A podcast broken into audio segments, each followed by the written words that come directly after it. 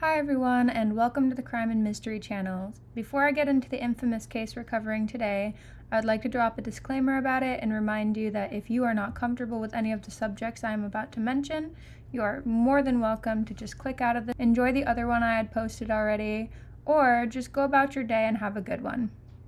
Some of the topics in the we'll be discussing today involve murder, unsolved crime, dismemberment. So again, if you're uncomfortable with any of those topics, I do not blame you, no ill will or hard feelings. Just stay safe and go about your day.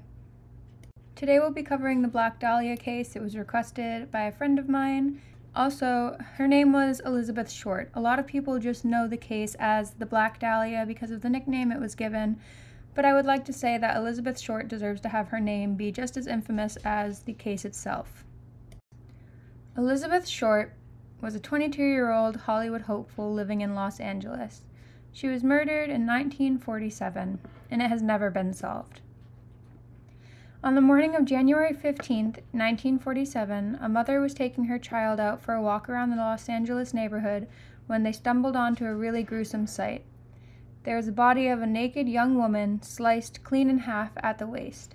Not only was she cut clean in half, but she was also propped up in to a very doll-like, mannequin-like display lying about the ground, and she had slice marks on both corners of her mouth that went basically up to her ear, giving her a very eerie and saddening smile permanently on her face post-mortem. Now, her body was just a few feet from the sidewalk and was posed in a way that the mother reportedly thought that it was just a mannequin at first glance. Despite the extensive mutilations and cuts on her body, there wasn't a drop of blood anywhere at the scene, indicating that the young woman was probably murdered somewhere else. The ensuing investigation was led by the L A Police Department, and the F B I was asked to help. They very quickly identified the body just fifty-six minutes into the fact of her being found after a blurred fingerprint via sound photo, which is a primitive fax machine used by news services, came from Los Angeles. The young woman did in fact turn out to be twenty-two-year-old Hollywood hopeful actress named Elizabeth Short. She was later dubbed the Black Dahlia by the press for her rumored love of sheer black clothing and the Blue Dahlia, the movie that was out at the time. Short prints appeared twice in the F B I's massive collection. There are actually more than one hundred million on file at that time. First, because she had applied for a job at the clerks and commissionaries of the Army's Camp Cook in California of January nineteen forty-three, and second, because she had been arrested in Santa Barbara by the police for underage drinking seventeen months later. The Bureau also had her mugshot in the files and provided it to the press.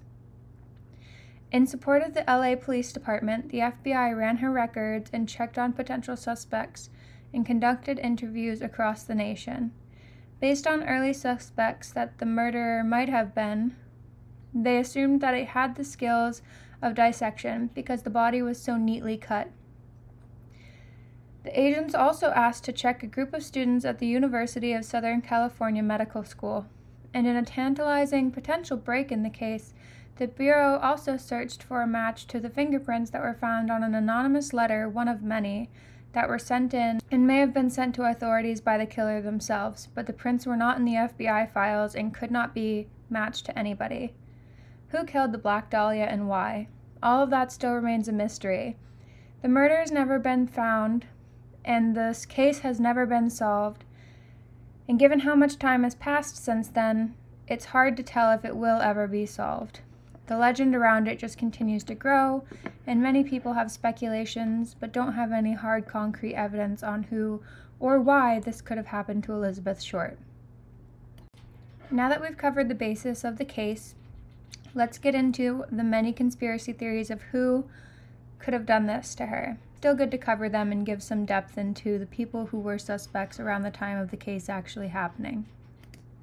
Because of the complexities of this case, the original investigators treated every single person who knew Elizabeth Short as a suspect, who had to either be eliminated or investigated. Hundreds of people were considered suspects, and thousands of people were interviewed by the police. About sixty people confessed to the murder, mostly men, but some incu- included a few women. However, twenty-four people were actually considered to be viable suspects by the Los Angeles County District Attorneys. I'm not going to read off the entire list of the names, but I will jump into some of the suspects and why they were considered suspects at the time. Walter Bayley. Bailey was a Los Angeles surgeon who lived one block south of the vacant lot which her body was found in. Until he left his wife in October of nineteen forty-six, his daughter was a friend of Short's sister, Virginia, and had been the matron of honor at her wedding. When Bailey died in January nineteen forty-eight, his autopsy shows that he was suffering from a degenerative brain disease. After his death, his widow alleged that his mistress knew a horrible secret about Bailey, and that was the main reason she became the beneficiary upon his death as a result. Bailey was never an official suspect in the case, but many medical doctors and others with medical training were. In secret testimony, Detective Harry Hansen, one of the original investigators, told the nineteen forty-nine Los Angeles County Grand Jury that his opinion was that the killer had to be a top medical man and a fine surgeon at that. Bailey was sixty-seven years old at the time and had no known history of violence or any criminal activity of any kind under his name. And not only known to have n- never met Short, even though his daughter was a friend of Short's older sister. When Larry Harnish of the Los Angeles Times, copy editor and writer, began studying the case in nineteen ninety-six, he eventually concluded that Bailey could be Short's killer, although critics of his theories question whether Bailey's mental or physical condition at the time of the murder would have been consistent to commission this kind of crime. The original theories of the investigators said that the body was cut in half because the killer was not strong enough to move it intact, and that could be a partial answer on why. However, it was theorized that Bailey's neurological deterioration contributed to his alleged violence against Short as well. Some have suggested that the secret Bailey's mistress was hiding and blackmailing him for was that he had performed abortions and then a crime. However, there was no evidence that either of those happened by Bailey or his associates. Author James Ellroy endorsed his theory in two thousand one in the film James Ellroy's Feast of Death. Among Harnish's behavioral and psychological evidence, Bailey's neurodegenerative condition was known to produce violent behavior in otherwise passive individuals. His surgical specializations included mastectomies, hysterectomies, and the surgical removal of fat. Now we'll get into the next person who was considered a person of interest, Norman Chandler. Donald Wolfe's book, made in two thousand five, The Black Dahlia Files, The Mob, the Mogul, and the Murder, that had transfixed Los Angeles' name to Norman Chandler, publisher of the Los Angeles Times from nineteen forty-five to nineteen sixty, as a suspect in the murder. It was a really complicated scenario involving multiple perpetrators. Wolfe claims that Chandler impregnated Short while she was working as a call girl for the notorious Hollywood Madame Brenda Allen, which led to her murder at the hands of a gangster, Bugsy Siegel. Wolfe claimed that the Shorts was a prostitute and is at odds with the Los Angeles County District Attorney's files, which is plainly stated that she was not, as Wolfe asserts, pregnant. Another one of the suspected perpetrators was a Joseph A. Dumais. Dumais was a twenty-nine-year-old soldier stationed at Fort Dix, New Jersey. He confessed to Short's murder a week or two after it occurred, although his breakthrough was quickly dismissed by the original investigators. Los Angeles press covered it enthusiastically until it was revealed that Dumais had in fact been at Fort Dix at the time of the murder. Dumais was cleared of any involvement of the crime, although he continued to claim that he had killed Short each time he was arrested for various other offenses well into the nineteen fifties. Mark Hansen. Mark Hansen was a Hollywood nightclub owner whose house Short lived at for a while. It was unknown if she was paying board or was just a guest, but on several occasions between May nineteen forty-six and October of nineteen forty-six, Hansen's girlfriend, Ann Toth, shared a room with Short in his house. which was near Hansen's nightclub. Short called Hansen from San Diego on January eighth, making him one of the last people to have known to ever spoke to her. The Los Angeles County District Attorney's file indicates that Hansen made contradictory statements to authorities about the nature of his conversation. An address book embossed with Hansen's name was among Short's belongings that were mailed to the Los Angeles Examiner after her murder. The address book belonged to Hansen, but had never been used. Short had been using it of her own.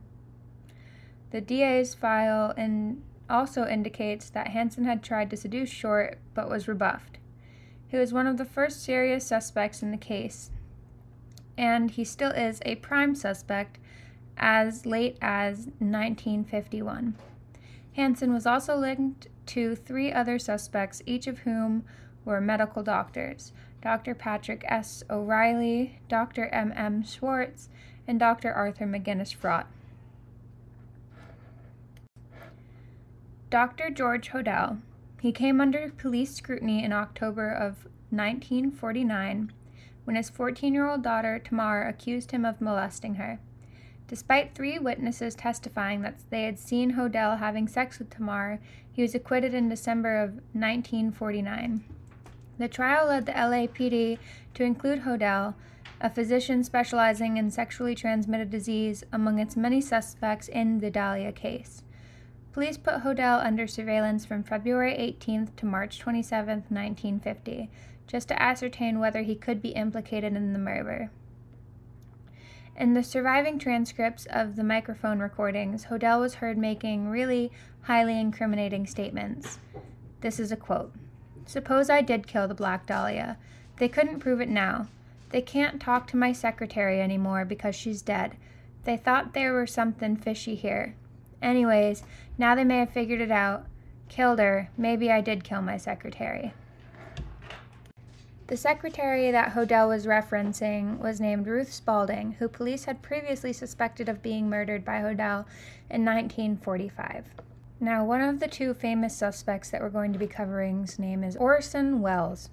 In a book in two thousand by Mary Pacios, a former neighbor of the Short family, in Medford, Massachusetts, she had suggested that the filmmaker Orson Welles as a suspect, and then based these series on such facts as Welles' volatile temperament and his creation of mannequins three months before Short's untimely death. They supposedly featured lacerations that were identical to the ones that were inflicted on Short's body. The mannequin were used in the movie House of Mirrors, and a set for The Lady from Shanghai, a film that Welles was making with his ex-wife around the time of the murder. The scenes contained in the set were deleted from the film by Harry Cohn. In one of Short's last letters home, her older sister Virginia claimed that she had written that a movie director was going to give her a screen test. Pacios also cited Welles' familiarity with the site that the body was found, and that the magic act he performed to entertain soldiers during World War Two would be held there. She believed that the bisection of the body was part of the killer's signature and an acting out of perpetrator's obsession. Welles applied for his passport on January twenty-fourth, nineteen forty-seven, the same day that the killer mailed the packet to the Los Angeles newspapers. Due to all of these facts, and according to Pacios, witnesses had interviewed with her, stating that Welles and the victim both frequented Brittenham's restaurant in Los Angeles during the same time period, and the waitress believed that Short was going out with somebody at Columbia Pictures. Welles was never a confirmed suspect in the investigation, however. The last suspect we'll be covering is Bugsy Siegel. Although he was very highly unlikely to be involved, he is still somebody that people suspect could have been involved with the murder of Short. The Los Angeles mobster Benjamin Bugsy Siegel was allegedly a suspect in the murder investigation of Short. For the reason that he is a suspect remains unclear, however, especially since Siegel was way more concerned at the time with his Flamingo Hotel and Casino, and he was known to be a ladies' man, not a lady killer. Siegel was also involved with Chicago outfit Starlet at the time and his on and off girlfriend Virginia Hill. Still, according to Don Wolfe's book, The Black Dahlia Files, The Mob, The Mogul, and the Murder, that transfixed Los Angeles for a while, Segal was the actual murderer. It had been surmised that if Segal did have any involvement with the Dahlia murder at all, he would have had sent Mickey Cohen or one of his henchmen. Yet another theory was that the murder might have been an attempt to frame Segal by Jack Duranga, who was wanting revenge for Segal's attack on Duranga's businesses interests since he arrived in the nineteen thirties. And that's all I could find to talk about that I felt were relevant to this case or would be interesting to talk about. If you enjoyed this episode and want to hear more like it, make sure that you follow and subscribe. If you'd like to have a specific case covered, I take suggestions in the comments of our YouTube videos on the page Wild Plants X Crime and Mysteries. Thanks for joining us. Make sure you hydrate and stay safe.